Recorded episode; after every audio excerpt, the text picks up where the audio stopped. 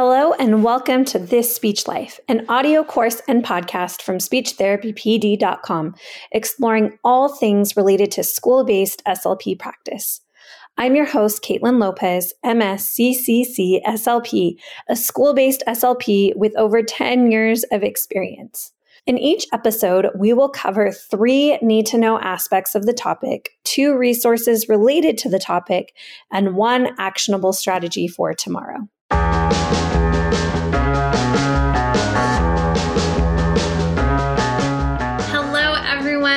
Welcome to today's episode of This Speech Life. I can't tell you how excited I am to have Ingrid Owens Gonzalez with us today to talk about how to support our bilingual communicators.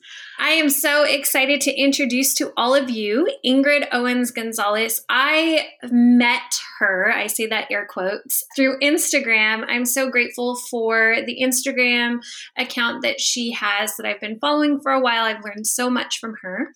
But for those of you that don't know her, Ingrid Owens Gonzalez has lived in New Mexico and practiced in New Mexico since 2011. She has a bachelor's degree from New Mexico State University in psychology with a double major in languages and linguistics. And she has a master's degree from the University of Texas at Dallas in communication sciences and disorders.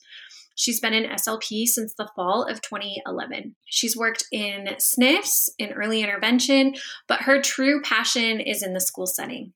She loves working with the K through 5 population, but she does have experience with preschool and middle school as well. And before we begin, I'll just report my financial disclosures. I am Caitlin Lopez, the host of the podcast This Speech Life. I do receive compensation for this episode from speechtherapypd.com. Ingrid's financial disclosures she's the owner of My Speech Place LLC. She's also an employee of a public school. Her non financial disclosures she's the co founder of the Bold SLP Collective and the co host of the Bold SLP podcast. She's also the co founder and a lead mentor of the Bilingual Empowerment Through Allied Mentorship Program, also known as BEAM SLP program. She is raising two bilingual and bicultural daughters. I should also note that she will receive an honorarium from speechtherapypd.com for appearing on this episode of the podcast. All right, Ingrid, like I said, I'm just so excited that you've agreed to pop on to the podcast and to answer some questions and just chat with us about bilingualism, biculturalism. I really I connect with you about raising a bilingual bicultural daughter. I only have one daughter, but my husband speaks native Hawaiian and so he's raising her to speak native Hawaiian and we're raising her here, you know, in the mainland with mainstream culture, but then also Hawaiian culture as well. So it's been really, I didn't know that about yeah. you. That's so cool. Yeah, yeah. And I think also too that that's a big reason why I'm so passionate about our bilingual communicators is I've shared this before on the podcast, but I think maybe I haven't. But my husband, he went to immersion school, Hawaiian immersion school from preschool to 8th grade. So everything was in Hawaiian. And then when he got to high school, he didn't really know academic English very well. And so he got put into remedial classes. And so instead of thinking that he was just learning a second language, he thought he was dumb. And still to this day, he, you know, struggles with some of that mindset, even though he knows, oh, wait, I'm not dumb. But there's certain things that I can tell it impacts his confidence. So and he's one of the smartest guys I know. So anyway, I just I think that that's why I connect so much with the content that you put out there and the things that you're doing with Beam and so on and so forth. So just thank you so much Ingrid for being a part of this.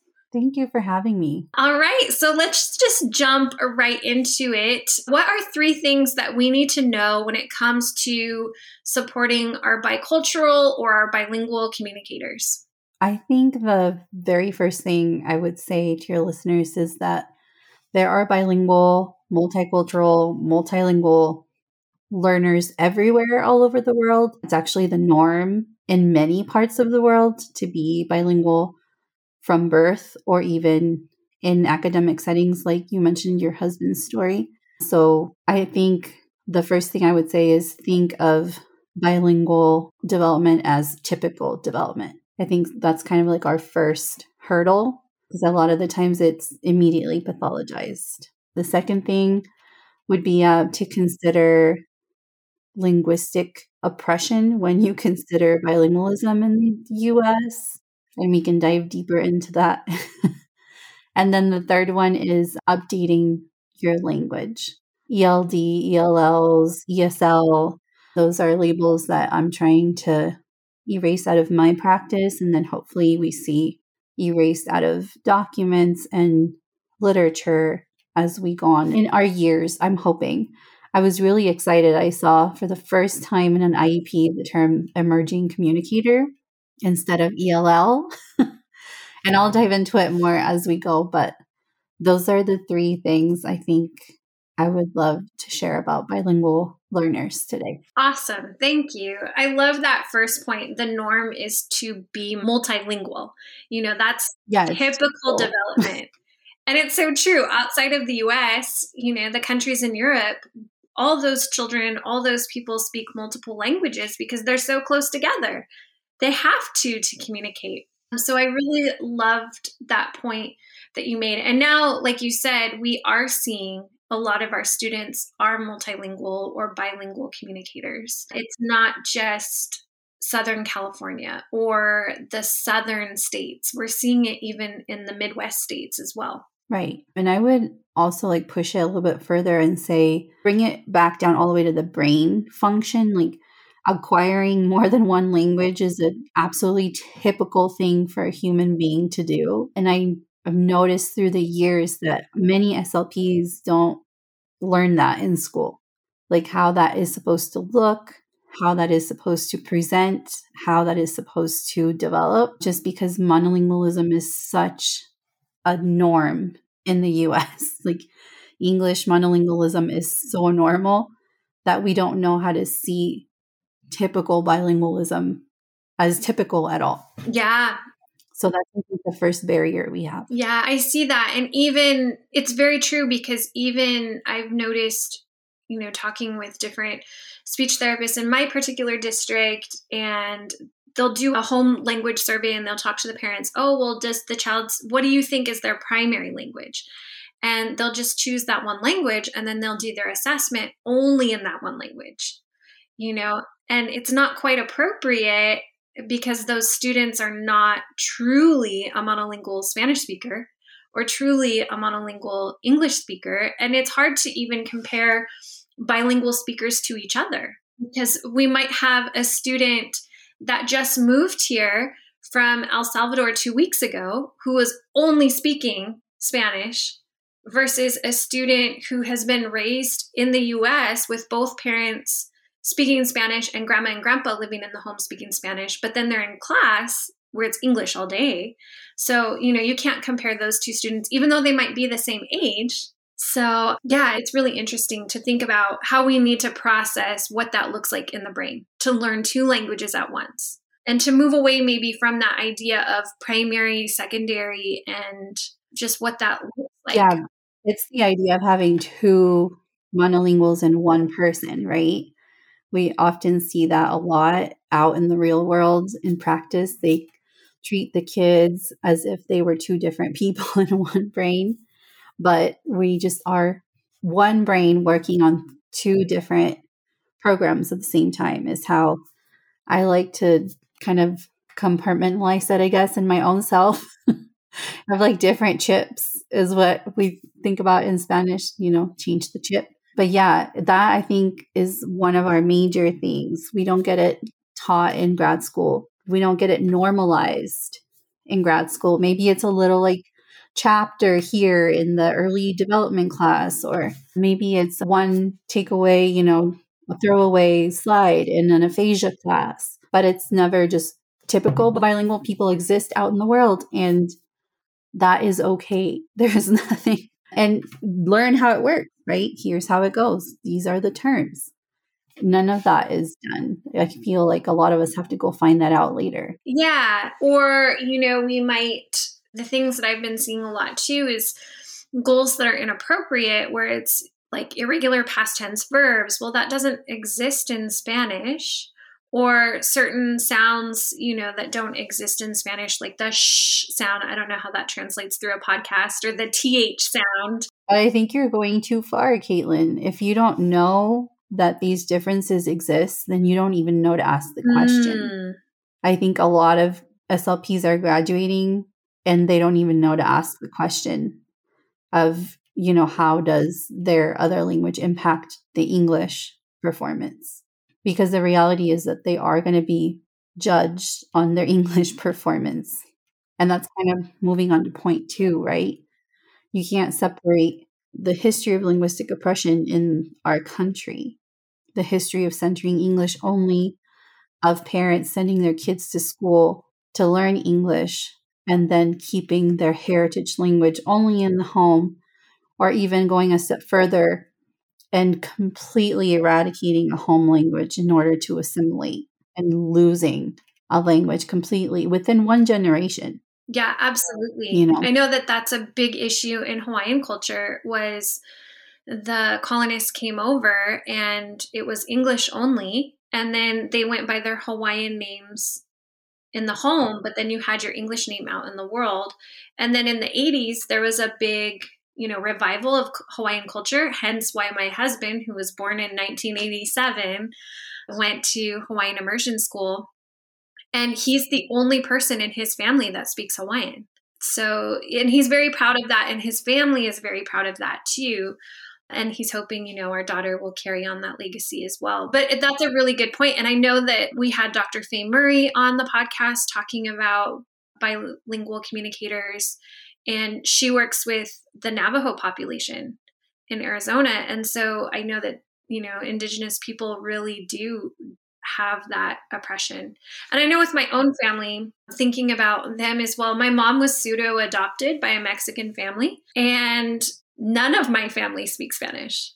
My brother does, but that's because he majored in Spanish and went and took a year and worked in Argentina and wanted to learn the language. But he's white. he doesn't, you know, it's not necessarily his true heritage.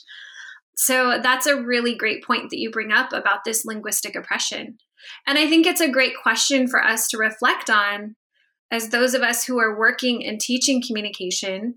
You know, how do we uphold the heritage language, even if we don't speak the heritage language? Right. And we see it the most with populations that we serve. So, students with autism. I mean, just 20 years ago, they were saying it was impossible for them to even be bilingual, or students with Down syndrome it was very, very quick recommendation of, oh, look how well they're doing in preschool. Where they're speaking words, they're following directions, we're using visual schedules, we're using AAC all day long, English, English, English, English, having great interventions, fantastic, you know, specially designed instruction. But these kids are not connecting with their families. And now we have parents who are like, I guess I'm going to have to learn English because my kid is thriving here at school and then at home, he won't speak to me. I've seen it over and over again. And I have to be the one to be like, don't give up. Come see what I'm doing with them. Come see what the teacher is doing with them. Ask for an interpreter and don't give up on your home language. And if I'm not there, I see it over and over again. Kids who grow and they speak English and their parents don't speak English. And how, how is that possible? It's linguistic oppression. And there's a lot of studies out there too about how their peers, what language their peers speak, makes a huge difference with the child. And so if they're all around English speakers all the time, it's not a surprise that they pick up English so easily. And then Spanish goes by the wayside. And often the family, or any language really, gets blamed for it. And then they're just like, oh, well, they don't even speak it that well. So forget about it. Yeah, I've seen that. I hear all the time. Yeah, I've seen that. My previous district, there was a parent that asked me, you know, well, I know that my child has a hard time speaking. Should I still keep trying to teach them Spanish because grandma is the one that really does the caretaking of him and she only speaks Spanish? And I said, absolutely. He can learn both languages, he has the capacity to learn. You know, I'll do what I can. I have basic vocabulary, and that's about it that we can incorporate. And I like to incorporate, you know, bilingual books and things just more from the standpoint of I want students to connect with what they see and I want them to feel good about who they are, about their families, you know, feel good about where they've come from. But now, I mean, I wasn't even thinking about li- linguistic oppression, bringing in some of those fun bilingual books for elementary.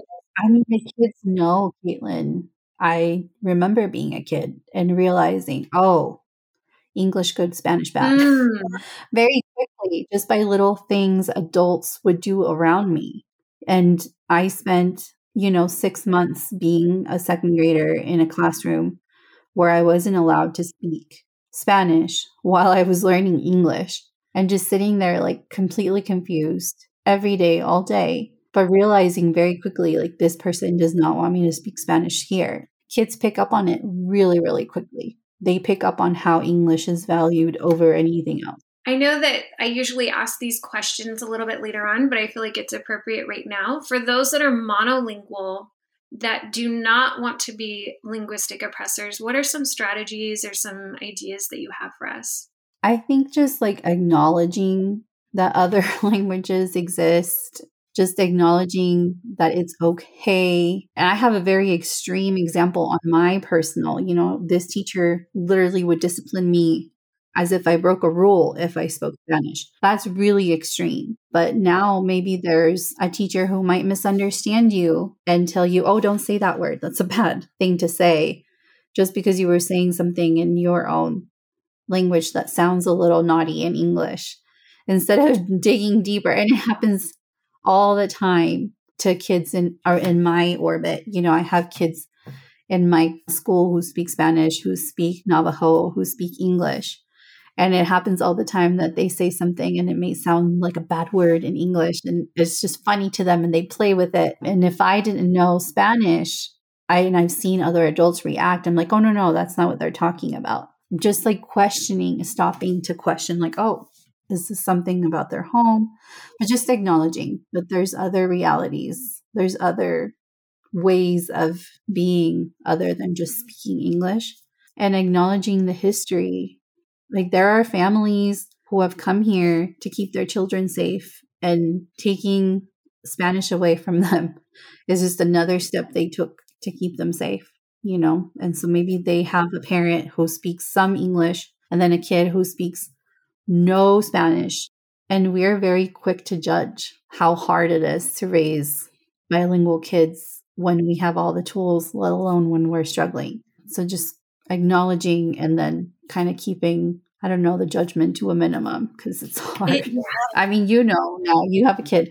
It is so hard to fight against the dominant mainstream culture. Absolutely. And not that there's anything wrong with it. It just takes over and you have to work extra hard to keep your own home culture alive against it. So it's a lot of work. yeah. It's a lot of work. You know, I think you made a really good point about that, you know, keeping our judgment in check and not recognizing yeah. where these families come from. I worked previously at a clinic and I got really close to this Spanish speaking family. Mom only spoke Spanish. I speak very little Spanish, but the awesome thing about the clinic and this particular insurance provider was they provided interpreters for our sessions. So I did develop a really good relationship with this family and mom shared we he started kindergarten this year and mom shared her IEP process and she said, you know, Miss Caitlin, these people think I'm dumb because I don't speak English. How can I show them I'm not? And I said, just keep fighting. You know, I don't know what to tell you. You just have to keep fighting and you have to let them know. So her sister came along with her to, I think it was her sister or her sister in law to the IEP, and her sister speaks English, and her sister told her everything that was said in English that didn't get interpreted. It was heartbreaking. I feel so bad for this family because she said it's, you know, it's mortifying for me to have to sit with these people who think I'm not smart or that I don't care or that I'm lazy because I haven't learned English. And I, you know, I can say the same thing. Well, I haven't learned Spanish yet. You know, I live in Southern California. Like there are restaurants where I live where there's only Spanish on the menus and I could walk in and I could walk in and get by, right? But that's like the typical American going anywhere. You haven't had to. Yeah, exactly. Right. And so it's just, I just feel for our families. And that point that you made of check your bias, check your judgment, really get real with yourself about what it is you think about the people you're serving. Yeah, I'm keep thinking, I'm like, I wish I had like a clear cut do this to make kids not want to speak English around you or feel safe enough to try all and use all of their linguistic repertoire, right? And I think that's it. I mean, play around with all kinds of materials that have all kinds of languages in there. Like, just make it normal for people. And of course, it's easy for me being bilingual, but you said put yourself in a monolingual shoe perspective. I'm like, on mon, that's when you were talking about your husband having some insecurity around his language. I'm really bad at English idioms. Oh. People don't always remember. I didn't grow up here. I grew up in Mexico. I was born here, but then I was I spent most of my time in Mexico and I didn't come to the US like permanently for a long time until I was 16. So I was in California for 2 years, a part of second grade, third and fourth. And that was it. And so I don't get a lot of the idioms right. I'm always like self conscious when I use figurative language. I'm like, ah, I think I messed that one up. But yes. And my uncle check your does, judgment. yeah. Yeah. And I think, you know, as you were talking about it and sharing about how students know, they pick up on on what's going on. And so I thought, okay, well then I need to check my bias, you know, at the door, or I need to check in and really get real about how I feel when I hear a different language around me you know how do i feel and not just at school because i think we're really good about pretending that we're unbiased at school but then how do we feel we're at the grocery store? Or how do we feel if there is somebody in front of us taking up our time you know checking out at the grocery store? And there's a language barrier you know we find ourselves being annoyed and that might be a good check. Thinking about how we view other languages and how we view a hierarchy of other languages right? I, I thought of one finally as we were talking. One good example and one actionable thing that I bring up all the time when you're transcribing English. Why is your R the right side up instead of upside down? And for your listeners, if they don't know, the upside down R is the R that represents the R that we use in English, like in red and all of that. The R that is right side up is a Spanish R. and it's not just a Spanish R, I shouldn't say that. It's the trill R that's used in a lot of languages all over the world.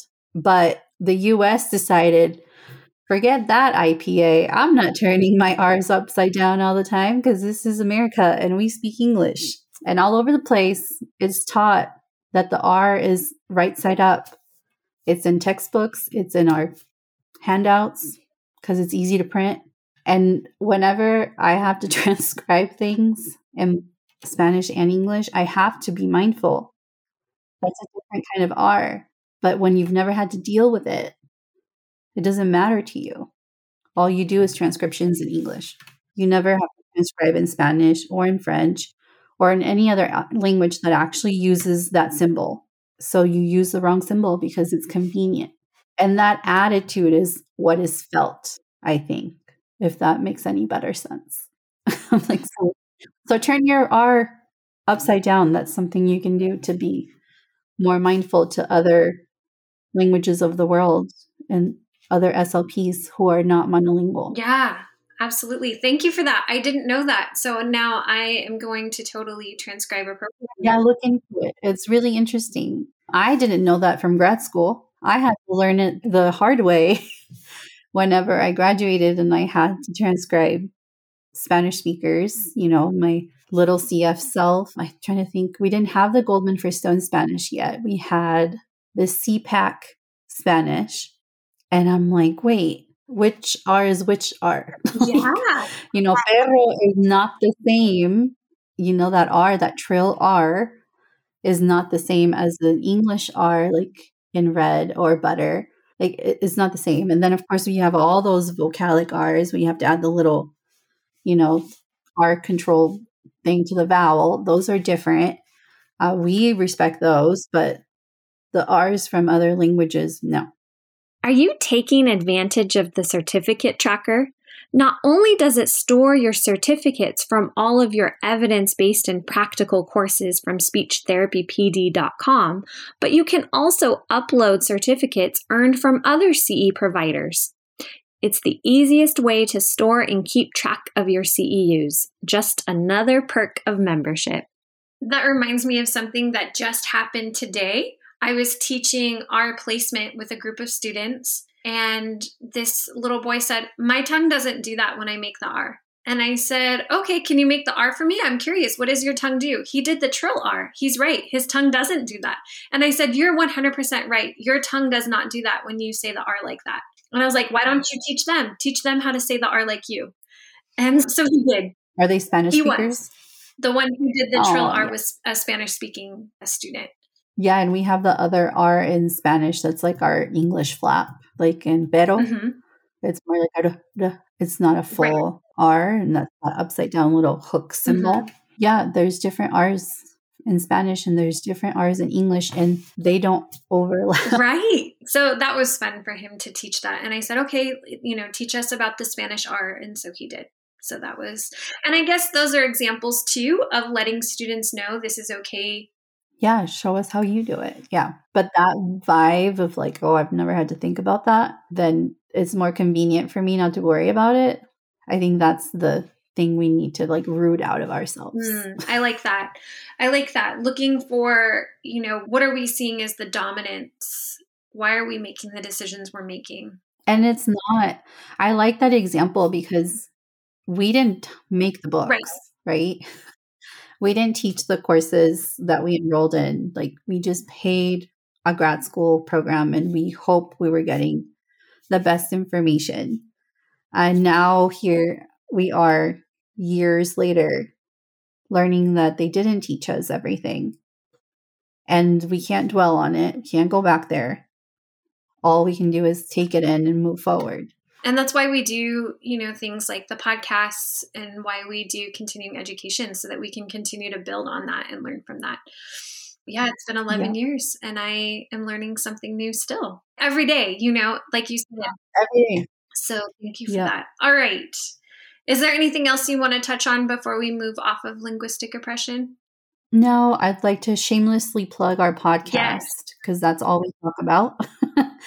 I love Lisa's perspective on this because she's from Canada and the language dynamics there are different. Uh, and I think that's really interesting for American people to listen to how the dominant culture where she lives is French speaking, like francophones, and how that even shows up in different dynamics too. So it's not just English and it's not just American, is any type of like, this is the culture, this is where you need to box yourself in. Anything other is out. I love learning from Lisa about that. And then from my other partner, co host Desi, I love hearing how she felt the school system like broke her relationship to her culture, to her Spanish heritage. Like she got to high school and she's like, I'm done. I don't want to take any more Spanish classes. I don't want to speak any more Spanish. Like I'm so done with this. Like the repercussions on a typically developing child were that harmful and hurtful to her. And just like imagine what it's like for our kids who have disabilities, language disabilities. So yeah, that's all I wanted to kind of plug in there at the end. I love hearing and learning from them. Absolutely. And I do as well. So definitely check out their podcast, The Bold SLP Collective. You can find them. I listen to them on Spotify. Where are some other places that they can? Are you guys on iTunes or? Yeah, we're on iTunes or Apple Podcasts. We are on Spotify. If you like to listen on your computer, we're on Anchor as well. So you can kind of check us out, the Bold SLP podcast. Yes. All right. And then your last point that you made was updating your language. So we're no longer using terms, or we're trying, those of us, this might be the first time they've heard that. Terms like Yes. English language learner, English ELD. I can't remember what ELD stands for. And it's not just the terms, too. It's just referring to a kid as that. Mm, That's an ESL kid. mm, mm. you know like just the way that we use the terms so it would be english as a second language esl english language development eld and then ell english language learner which they all got better you know they keep getting better. but I've heard emerging communicator or emerging bilingual, which sounds so much better, you know, and decenters the English only because I find that that's where we get in the weeds a lot when we're like, well, they need to learn English. Otherwise, how are they going to get to this? Or how are they going to get to that? And it's like, that's not your job. You're not an English teacher. That's not our job. We're not English teachers. And I'm talking to myself like in early intervention settings and preschool settings. And then eventually it gets really sad in high school when they're like, you're literally upholding all those stereotypes. Well, they're going to have to write essays in college and they're going to have to sound a certain way. And we get into those kinds of conversations as we go along. And it's like, that's not a disability. Not sounding white is not a disability. It may be a social disadvantage because we live in this world that upholds certain standards as the best standards, but it's not our job. It's not pathology and it's not science and it's wrong. It is wrong. You know, it absolutely is wrong to, which goes back to getting these IEPs on my desk that the goals are inappropriate. Those things don't exist in Spanish, or they don't exist in Hmong, or they don't exist in Samoan, some of the different mm-hmm. languages that we have in my current district. And the reason why it's wrong is because it's not a disorder. These kids are going to think something is wrong with them when nothing is wrong with them. Right. And like it's just it's interesting because I, yes it does take more work on our part to dig deeper and to understand the structures within the heritage language and to but the resources are out there asha has plenty of information on their portal that you can look up a bunch of different phonetic inventories. You can look up parts of speech. I mean, you can really dive deep into the different parts of languages. The information is out there. You can find it. But it's interesting to me that we're qualifying these kids when we also scream about how big our caseloads are. And these kids shouldn't be on our caseloads, you know? And I don't know. I really enjoy assessing me as a monolingual. And I know it sounds crazy, but I really enjoy assessing my bilingual kids because I can do dynamic assessment with them. I can, it takes me out of that standard score box that I hate so much that doesn't tell us anything and I can really get to the heart of what these kids need. And a lot of times, yes, there are times that we have bilingual kids that do have a language disorder. It happens. We I know I talk about that pendulum all the time. I'm like, don't let it swing the other direction. Cause then people get scared and they're like, okay, then no bilingual kid can qualify. Like, no, no, no, that's not what I said. Right, right. My previous district, oh my goodness. My previous district, our special ed director was under the assumption that no bilingual kid should have speech services. Yeah, the pediatricians are there right now. In medicine, I feel like the pendulum swings really slow, and there for a while they were referring everybody to early intervention, and then now they're just like, oh, oh, oh, wait. If I had a dollar for every time a parent's like, well, the doctor said because we're bilingual, I probably shouldn't worry and not call early intervention. Literally, because they're bilingual, they're a late talker. Well, be right. Because I've also heard that too. Like the clinic that I was previously working at, you know, the parents would say, oh, well, the silent period. Oh, well, that we were told about the silent period. And I was like, no, if you have. You know what that's about, Caitlin? That's about kids like me who come in later in their academic careers. When I came into the US, I was in the middle of second grade. I was already reading and writing in Spanish. I was already doing math, all that stuff. I'd gone to, we call it kindergarten, but we do kindergarten year one and two. Like we don't have preschool. I had already done kindergarten one and two, first grade, and half of second grade in Mexico. So I come, everything's in English. I have a silent period. That's what they're referring to. And even now, there's stuff coming out about that silent period that it's maybe not as cut and dry as people used to think it was. Because they used to like have like actual like year ranges of how much it took people to like start talking. Well, that's very dynamic. Like I would talk to my friends more than I would talk to my teachers. Like I would talk to certain teachers more than other teachers, you know, like in PE, maybe more open less complicated, like vocabulary that you can see or that is shared more than like during a science lesson. Like it's all very dynamic and complex. But that's what they're referring to when they're telling a two year old's mom that there's a silent period. It has nothing to do with a toddler's language development in a home where they speak English and Spanish, or like you said, another language and English. Yeah, it's, you know, thank you for that clarification. Because I've even heard it among our therapists too, not being sure what that silent period is.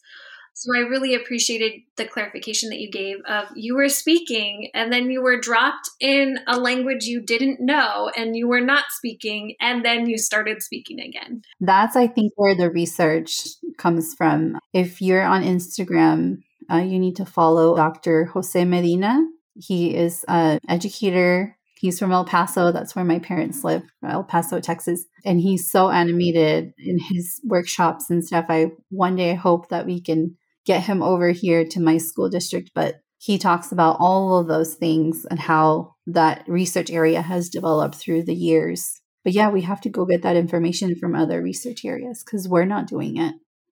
Very few people are doing research on that topic in our field. So that comes from the field of education. Awesome. Thank you. Yeah, Dr. Jose Medina is awesome. I've also learned so much from him too on Instagram as well. So thank you for sharing him as a resource. All right, so updating our language, which I think also goes back to your second point a little bit that idea of linguistic oppression. Because if we're treating bilingual communicators or emerging bilingual communicators with respect, that's also going to be conveyed to the student as well. So I really appreciate you giving us that information as well. What are your two resources that you have for us? I'm going to be a little controversial, but one of them is yourself. Mm.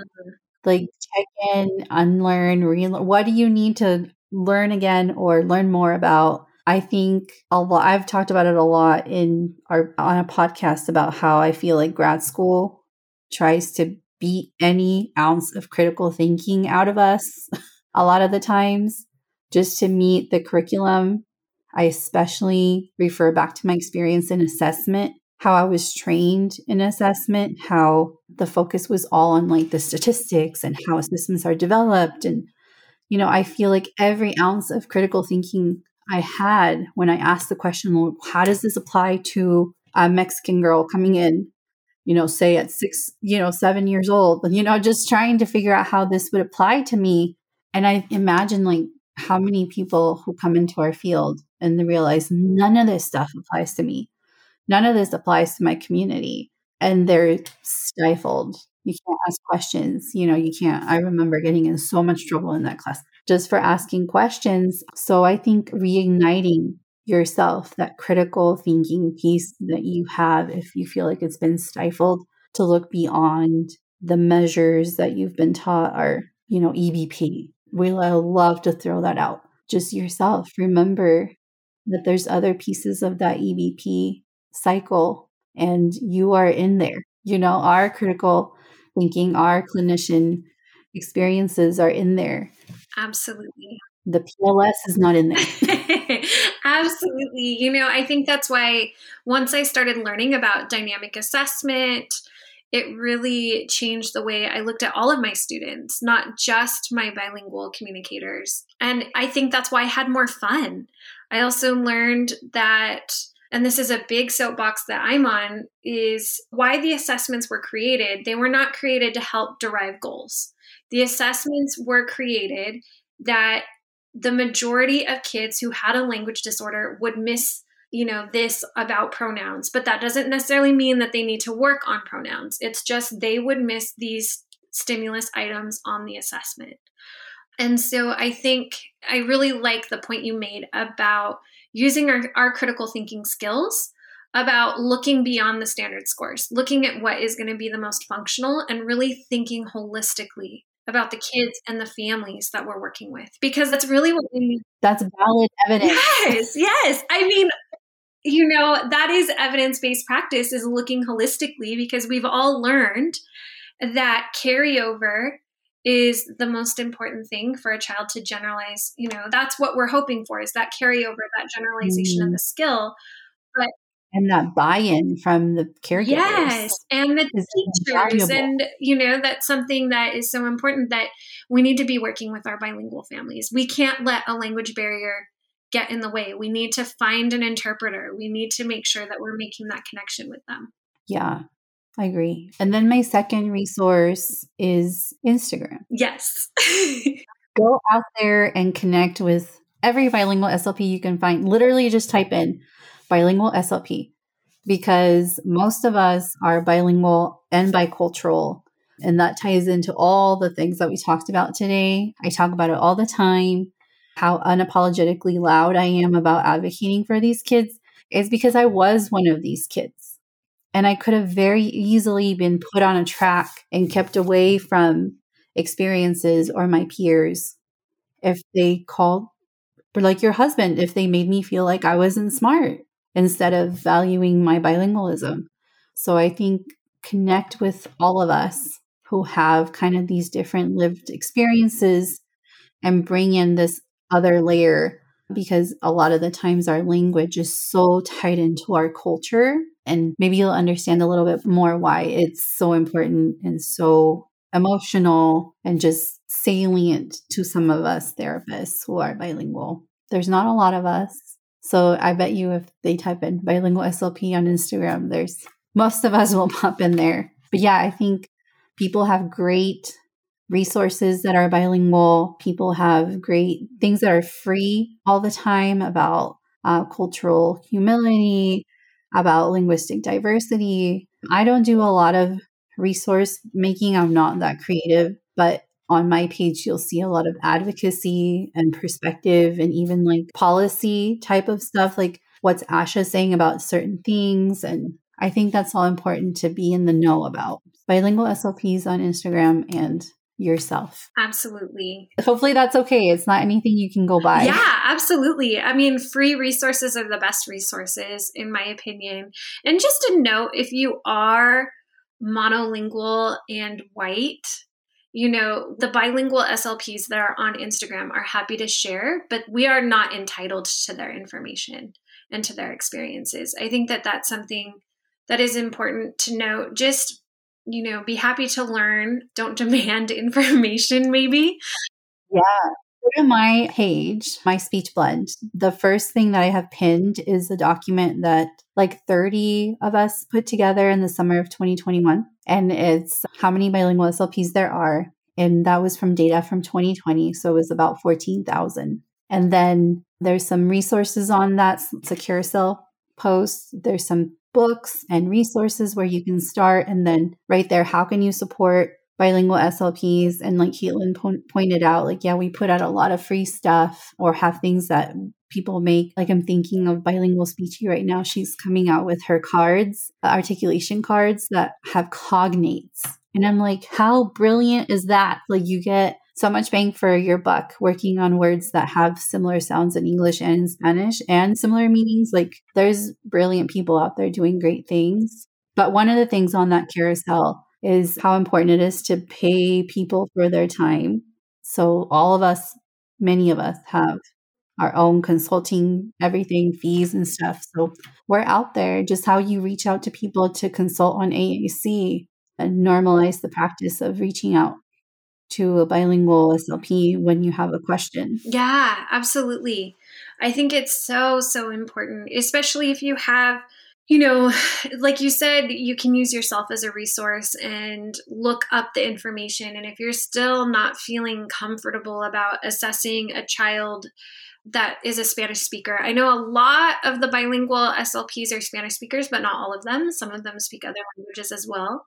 Yeah, you can see all that demographic breakdown. I'm actually waiting for Asha to release the 2022 breakdown. Like I watch it, I'm like, it's coming. When's the 2022 stuff coming out? But they break it down, like what languages are represented and all of that. And of course, just the nature of our demographics in our country, Spanish is uh, represented pretty majorly in our bilingual world, but that's even more argument for why we all need to get better at these things. Uh, even bilingual SLPs will come across a student who doesn't speak. I come across students who don't speak Spanish all the time, and that's my language. You know, I still need to know how to work with an interpreter. I still need to know how to do these things that you were saying, like digging into the ASHA uh, linguistic repertoires of different languages. Things come up all the time. And even within my own culture, I'm Mexican American from northern Mexico, and there's different dialects spoken in Mexico.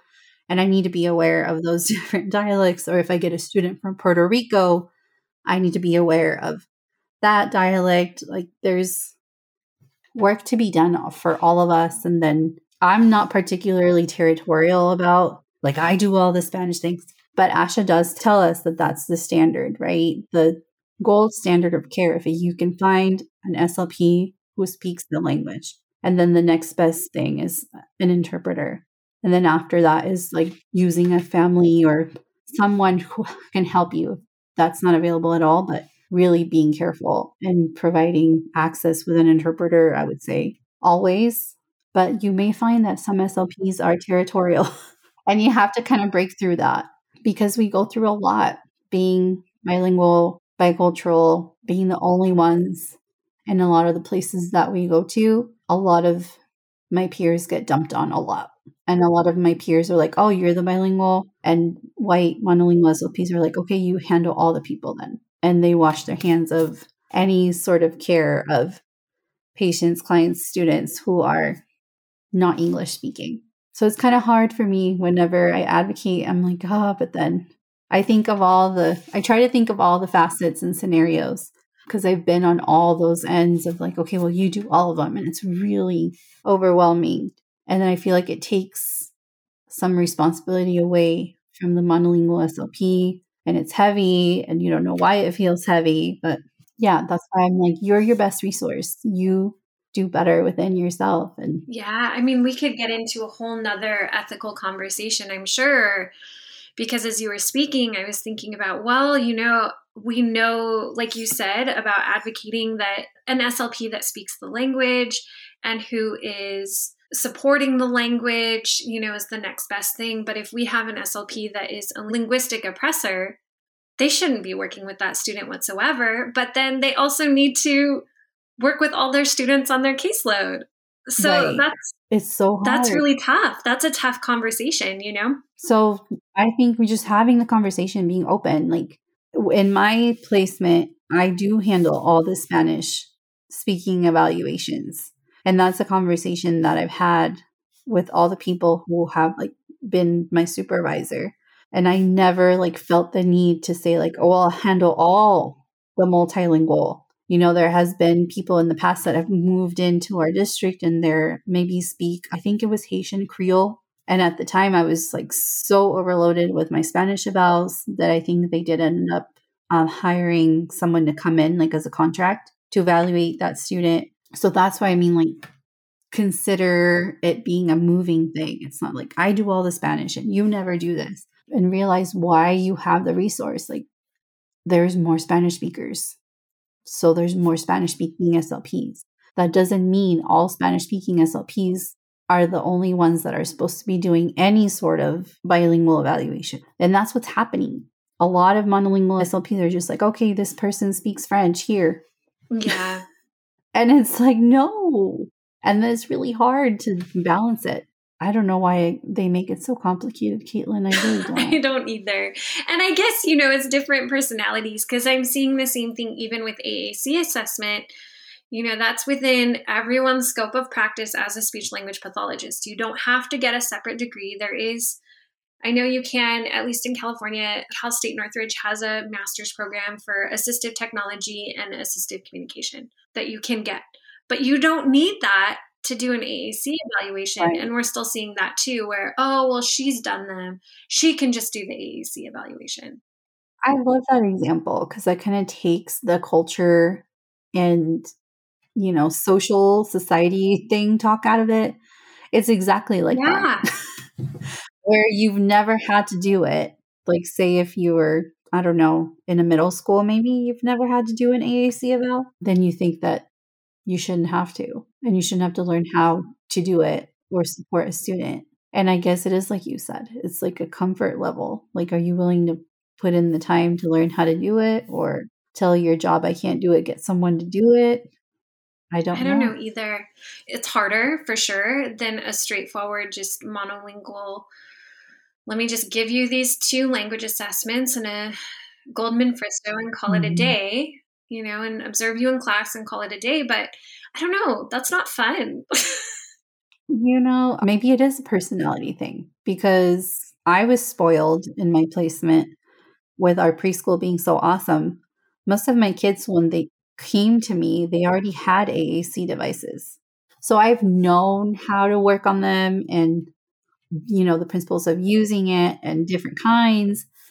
But after COVID, it was the first time I've ever had to do an eval because they'd already done it in preschool for me. And my immediate was like, call the rep, get on the Zoom, figure right. like, you know, and reach out to, because we do have like an AT person in the district, but it's pretty much like guidance and more like technology wise, like less the pathology, speech pathology part of it to figure out technology stuff. But yeah, in my brain, I'm like, get on it. So there I was with the teacher on Zoom with the reps trying to learn different systems and can I get samples and can I get a free thing to try it out here and there? Like my brain immediately went to like, well, I got to do it now because they're here. So maybe it is a personality maybe. thing. Are you looking to move up on the pay scale? You can through speechtherapypd.com in collaboration with University of the Pacific. Start earning graduate level credits today. Courses are evidence based and practical. Win win. Check out speechtherapypd.com for more information on earning graduate level credits. I don't know. I mean, comfort level, I think you said comfort level, and I like that a little bit better yeah than like something yeah. being innate with us but like a comfort level is like i'm trying to put myself back in that place of like the first time i had to do an evaluation in grad school like yeah there's a comfort level there right like like i was uncomfortable with it i didn't know what i was doing and i think there is some of that imposter syndrome you know, if you graduated school 15 years ago and there wasn't even, we didn't have an AAC class when I graduated grad school. I was just thinking about that. The iPad was invented in the middle of my grad school. And I remember vividly because I just gotten a Blackberry and I felt so cool because I finally had the Blackberry and I had like email capabilities, you know, for all the kids. Please laugh. Yes. And I was like, man, now Apple's coming out with this iPad thing. And I'm just like getting a Blackberry and everybody was all about the iPad and the iPhone. Suddenly I'm like, I just got my Blackberry. Like, what is happening? Right, right. So, I mean, it's like the for sure the last couple of years, I have not felt comfortable with AAC. And I feel like just now I'm starting to feel like, okay, I know what I'm doing. If I'm to get an AAC eval, mm-hmm. I mean, that's where I'm not. You know, but so I'm really glad you brought that up because it was like that. I was like, whoa, suddenly. And I did. I reached out also to someone on Instagram. Yeah. I literally put it on my stories. I was like, if anyone has the bandwidth today, can we Zoom? Because I had just gotten a rejection from an insurance thing after working on an eval and on an application for months. And I was, I literally made the mistake of opening that on a Sunday morning. And I put it on Instagram. I'm like, if anyone has any bandwidth and knows about AAC and insurance, like, can you DM me? And someone DM me right away. Emily Oh, yes. she's amazing. And she directed me to the quick talker and like explained to me like maybe what happened with the previous thing that I'd done. And I was like, such an amateur mistake that I had made of not running a benefits check before completing a whole application.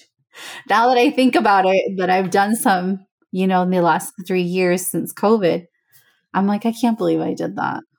But I did. I didn't know. I just, I didn't know. So yeah, I've been there too. So maybe that'll be encouraging to people who are like, what do I do with multilingual people or bilingual learners? And it's like, just try. Try and reach out. And I think that's the thing that maybe at this point in our society, our culture, is that I think for me sometimes i'm like oh man i'm afraid to like say something or try something because i know i'm coming from a privileged place i know i'm coming from the dominant culture and i don't want to offend but i think there's a way to ask questions humbly and with humility in a way that and also accept like hey you know ingrid's gonna let me know like no that's not quite the right way to think about that I was going to say that's what matters more. Like, why are you so worried about sounding a certain way? Mm. You know, if you know that within you it's not true, then go out there and try. Yeah, yeah.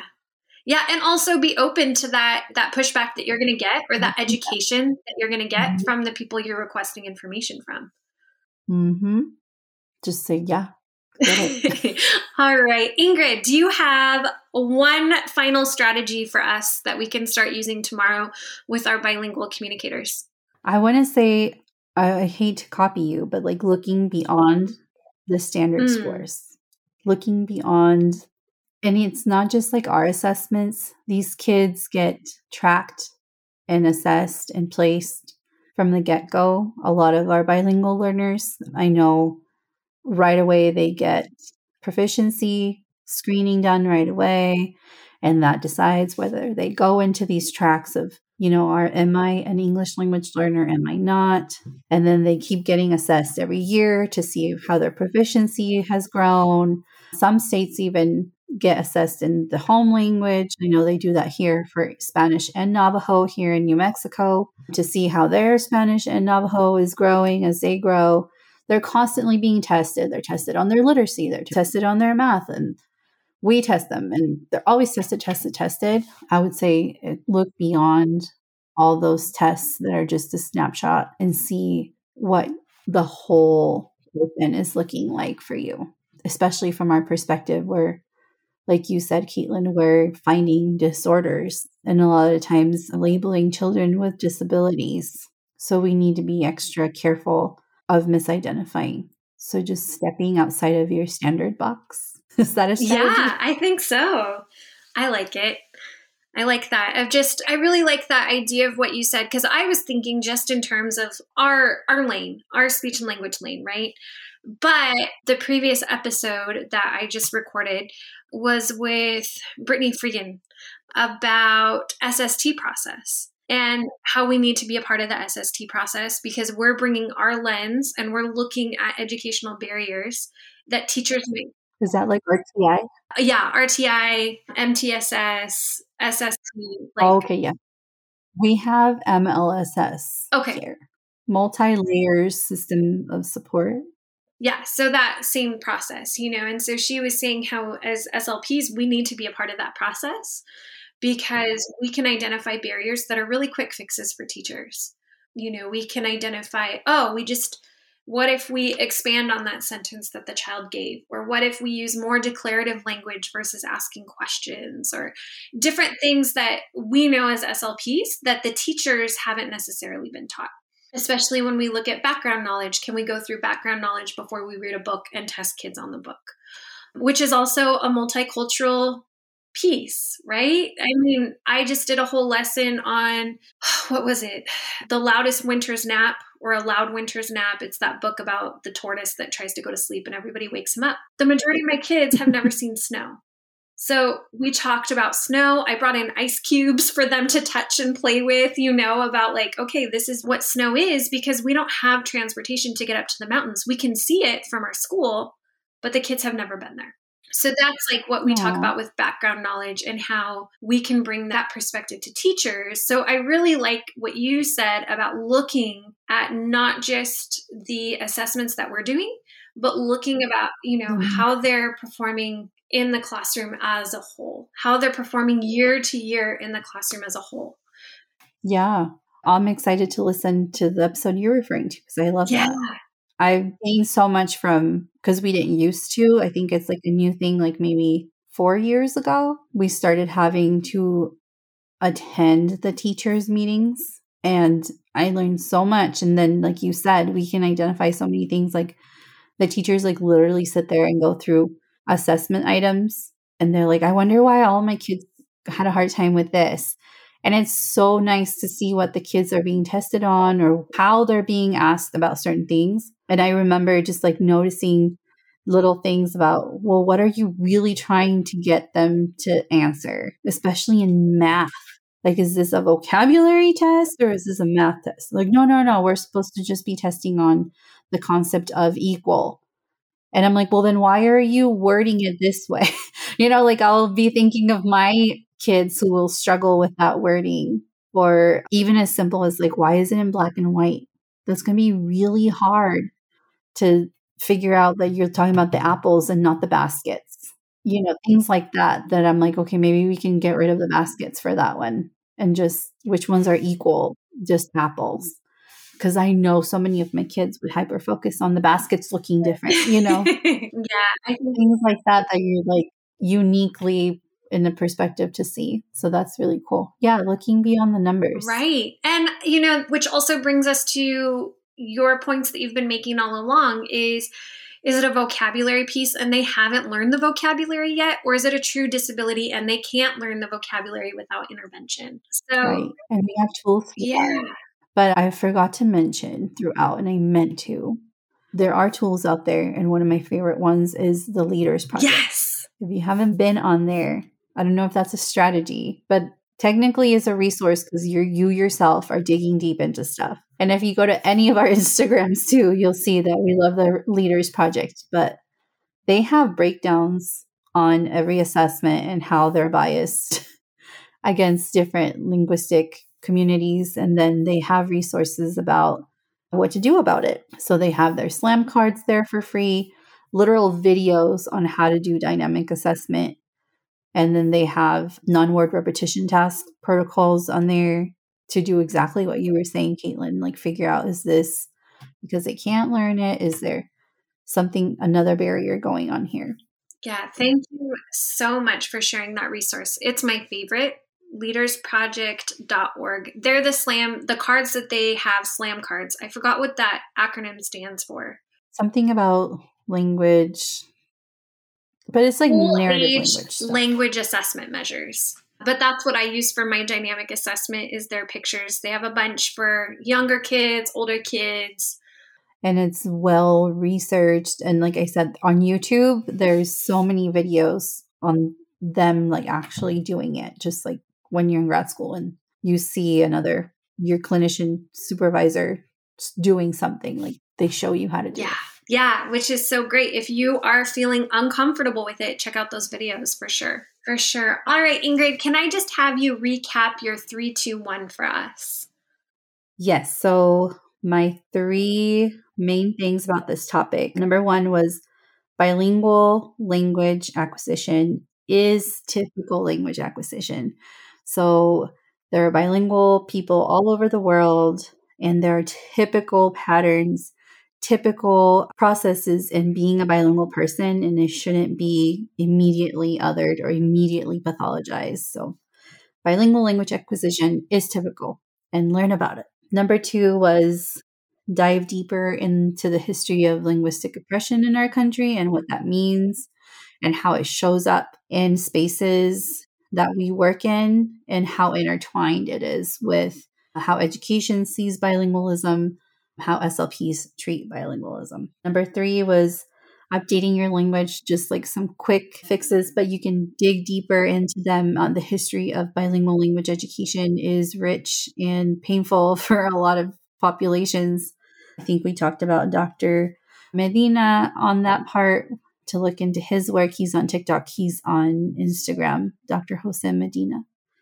And then my two resources. I went outside the box on this one and I mentioned yourself as a main resource, your critical thinking skills, your clinician experience, your clinical judgment, and your ability to go out there and learn new things, I think is one of the major resources that we have and that are underutilized. We are all very capable, smart, competent professionals and scientists that went through some really, really difficult curriculum and stringent graduate courses, and we made it out, and we can keep learning and we can keep growing. And my other resource was connecting with bilingual SLPs out there. I mentioned Instagram, but ASHA has also a directory if you want to do more professional connections. But on Instagram, a lot of us are out there just sharing our story. And I think it's important for us to know that monolingual SLPs are out there and they want to learn about us and our communities and they have our backs. So connect with us on Instagram as a resource. A lot of people are out there doing great things. And we talked about kind of sideways the work that the Leaders Project does, kind of on that lane. And then my strategy is to look beyond the standard scores, look beyond the numbers, and look at what a whole global perspective can give you on a particular child standing in front of you beyond just what numbers are telling you. All right. Well, thank you, Ingrid, so much for sharing a little bit of your story with us and just your passion for bilingual students and for your passion for educating and pushing our field forward. The research that you brought up, you know, regarding silent period and just I just really appreciate the questions that you ask and your perspective and lens through which you see things because you really are one of the leaders that is going to push us forward and push us to be better at our jobs and to be more empathetic and caring towards our students or our clients, whatever setting we are in. So, Ingrid, thank you from the bottom of my heart for just spending this time with us. I'm definitely inspired and I'm going to start using the upside down R when I transcribe. Yeah. Uh, that's one thing that I did absolutely did not know. And I just, I really loved thinking about how I might be a linguistic oppressor and how I might create that safe space for my students who speak languages other than English to share their language. Um, so I just, I really loved what you brought to us today. And I'm looking forward to the next conversation that we have. So thank you so much, Ingrid, for your time today. Thank you, Caitlin. Each episode has an accompanying audio course on speechtherapypd.com available for 0.1 ASHA CEUs. Use the unique coupon code for listeners of this podcast, LIFE20, for $20 off an audio course subscription. Audio course subscriptions give access to all existing and new audio courses from speechtherapypd.com. Again, use the code LIFE20 to access more than 200 hours of audio courses for $59 a year. Visit speechtherapypd.com slash life for more information and start earning CEs today. Thanks for joining us at This Speech Life. Remember to go to speechtherapypd.com to learn more about earning ASHA CEUs. We appreciate your positive reviews and support and would love for you to write a quick review and subscribe.